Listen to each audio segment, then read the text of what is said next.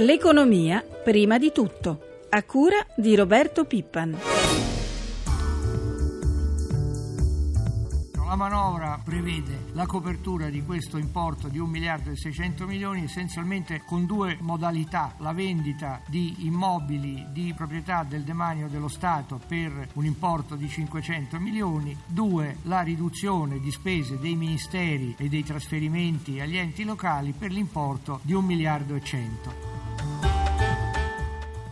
Quella che avete appena ascoltato era la voce del ministro dell'economia Fabrizio Saccomanni che presentava alla stampa la cosiddetta manovrina da 1,6 miliardi. Buongiorno a tutti da Roberto Zampa. Parliamo di un intervento fatto di tagli e vendita di immobili che permetterà per quest'anno di tenere entro il 3% il rapporto tra deficit e prodotto interno lordo.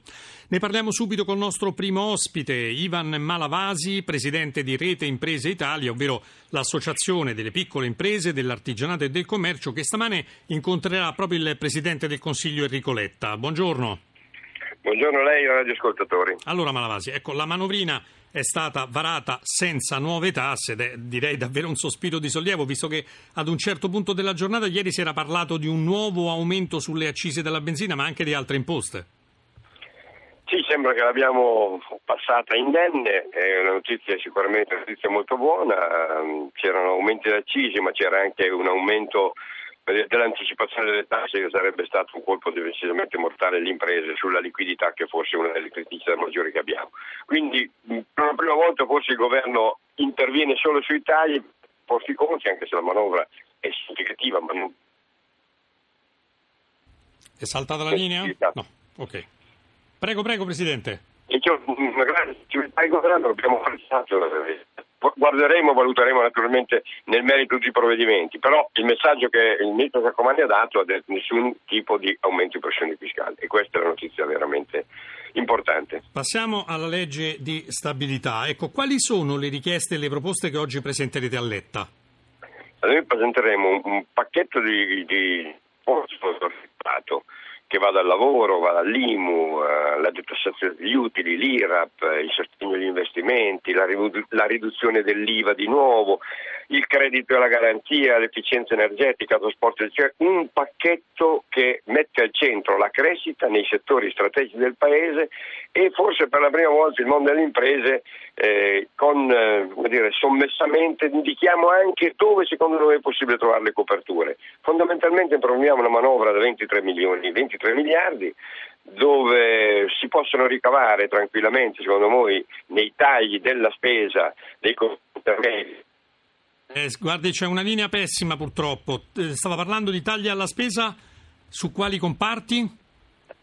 Consumi intermedi, eh, sì. cioè dire i consumi della pubblica amministrazione.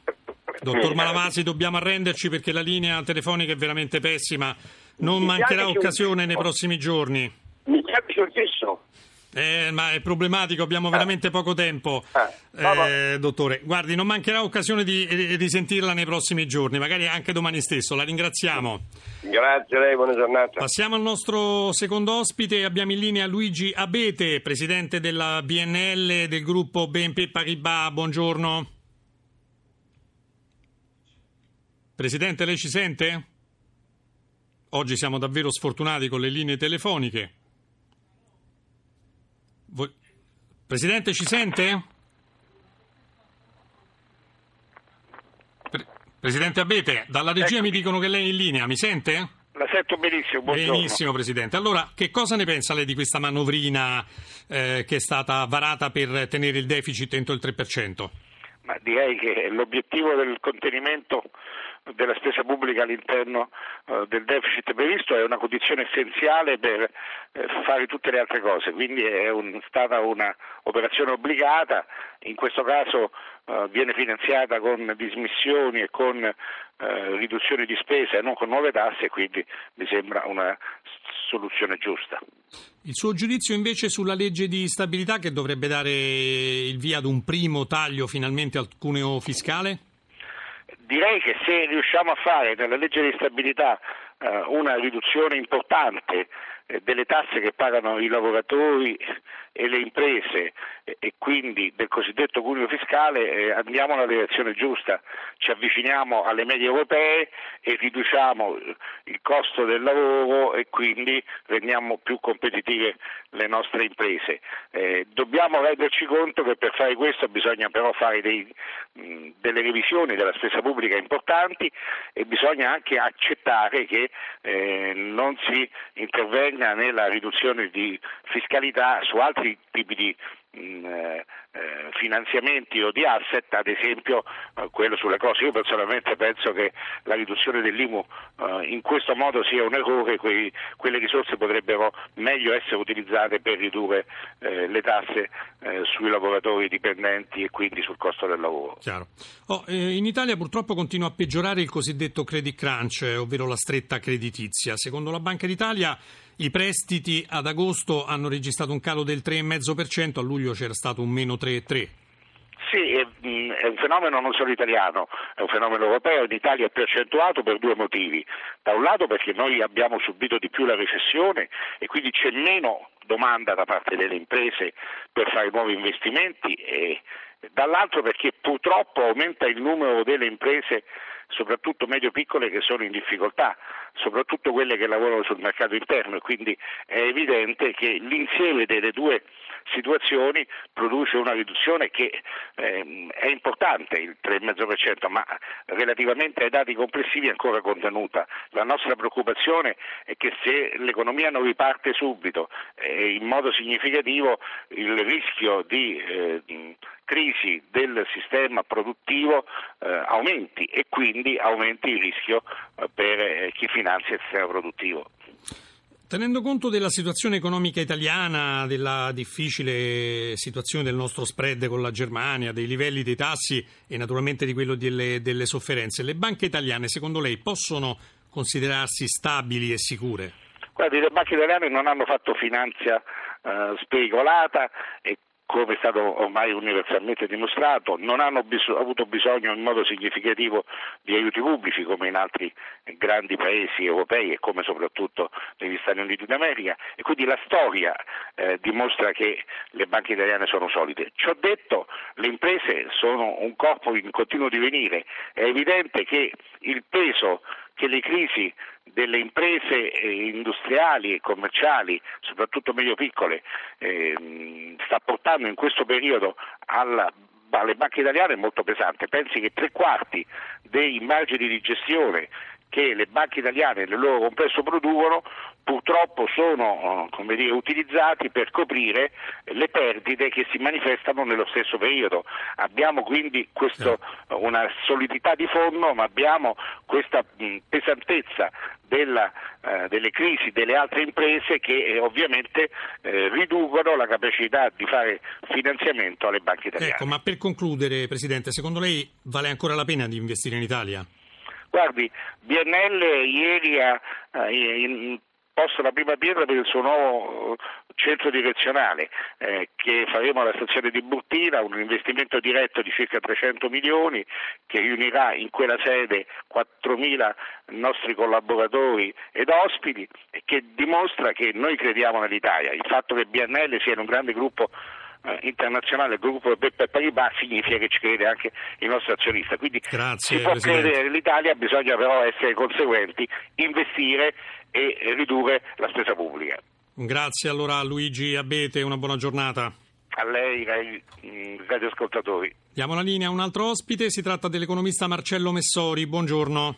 Buongiorno. Allora, professore, lei che ne pensa di questa manovrina?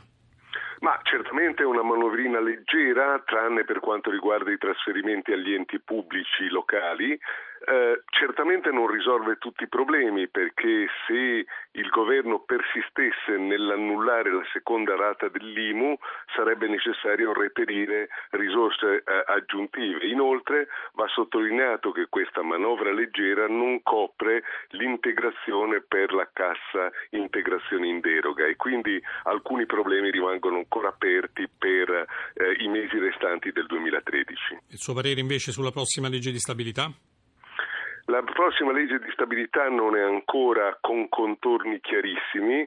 Se si intende, come sarebbe auspicabile fare, ridurre il cuneo fiscale e ridurre la pressione fiscale su eh, lavoratori dipendenti e imprese, soprattutto su lavoratori dipendenti a medio-basso reddito, è ancora necessario reperire eh, molte risorse. Da questo punto di vista l'allentamento sul non adeguamento all'inflazione eh, delle pensioni apre eh, ulteriori necessità di eh, reperire mezzi finanziari. Non credo si possa pensare che la spending review nell'arco di un anno sia in grado di coprire tutto questo fabbisogno e quindi rimangono problemi aperti rilevanti da risolvere. Parliamo anche degli Stati Uniti. Il presidente americano Barack Obama ha nominato il successore di Ben Bernanke alla, della, alla presidenza della Federal Reserve. Si tratta della vicepresidente Janet Yellen. Il mandato di Bernanke, ricordiamolo, scade il prossimo 31 gennaio. Ecco, la prima donna alla guida della Fed ha detto subito che bisogna fare di più per rafforzare la ripresa perché molti americani sono ancora senza lavoro. Questa nomina è una buona notizia perché si tratta di un economista di grande reputazione e competenza, oltretutto è eh, per così dire una colomba, quindi è molto preoccupata ta- rispetto ai tassi di crescita e alle dinamiche occupazionali negli Stati Uniti, dovremo aspettarci il proseguimento di una politica monetaria espansiva, specie alla luce delle difficoltà della politica fiscale che è intrappolata in questo momento dalle note vicende vicende sul bilancio pubblico statunitense. Ecco, a proposito di questo, ricordiamo che gli Stati Uniti rischiano realmente il default, ovvero l'insolvenza, perché il prossimo 17 ottobre scade il termine per aumentare il tetto del debito federale, ma democratici e repubblicani non trovano un accordo. Tecnicamente proprio così, eh, questo avrebbe effetti molto negativi sull'economia statunitense e sull'economia internazionale.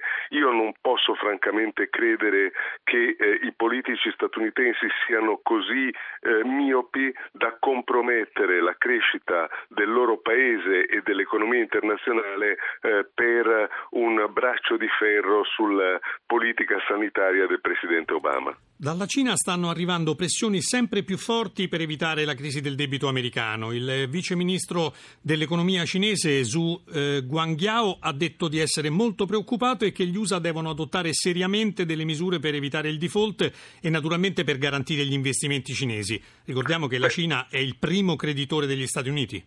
Eh, esattamente, questa eh, è una notizia eh, confortante in un certo senso perché eh, la Cina ha trasferito moltissimi capitali negli Stati Uniti, anzi eh, il disavanzo nella bilancia commerciale statunitense degli anni passati è stato largamente finanziato da movimenti di capitale di segno opposto dalla Cina agli Stati Uniti. Questi movimenti si sono eh, concentrati sull'acquisto di titoli del debito debito pubblico, quindi i cinesi hanno una fortissima arma di pressione nei confronti del, dei politici statunitensi, eh, fanno una minaccia credibile, se eh, farete default certamente noi subiremo eh, perdite eh, estremamente consistenti, ma perderemo fiducia eh, nella vostra economia. E questo è eh, un rischio che gli Stati Uniti non si possono permettere. Grazie professor Messori, buona giornata anche a lei. Grazie, buon lavoro. Chiudiamo come al solito con i mercati finanziari, ci colleghiamo con la nostra redazione di Milano. Paolo Gila, stamane dall'Asia arrivano buone notizie. Buongiorno da Milano, i segnali che giungono dall'estremo oriente sono moderatamente positivi, un po' in altalena Tokyo, ma sta per chiudere con un progresso intorno al mezzo punto percentuale, anche Hong Kong è positiva, a metà seduta guadagna lo 0,27% in linea con l'andamento di Shanghai. Quali sono ora le prospettive per l'apertura in Europa?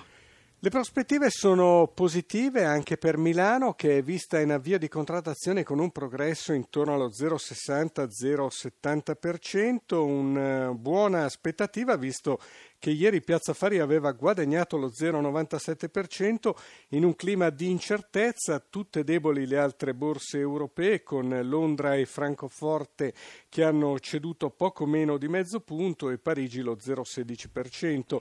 Corrente alternata invece per New York con il Dow Jones che ha guadagnato lo 0,18% mentre il Nasdaq ha ceduto lo 0,46%. Le quotazioni dell'euro e il livello dello spread. Lo spread riparte questa mattina da 256 punti base, l'euro è sostanzialmente stabile contro dollaro, lo incrocia intorno a quota 1,35. Grazie Gila, la nostra rubrica economica termina qui, linea di nuovo a prima di tutto, una buona giornata ai nostri ascoltatori da Roberto Zampa.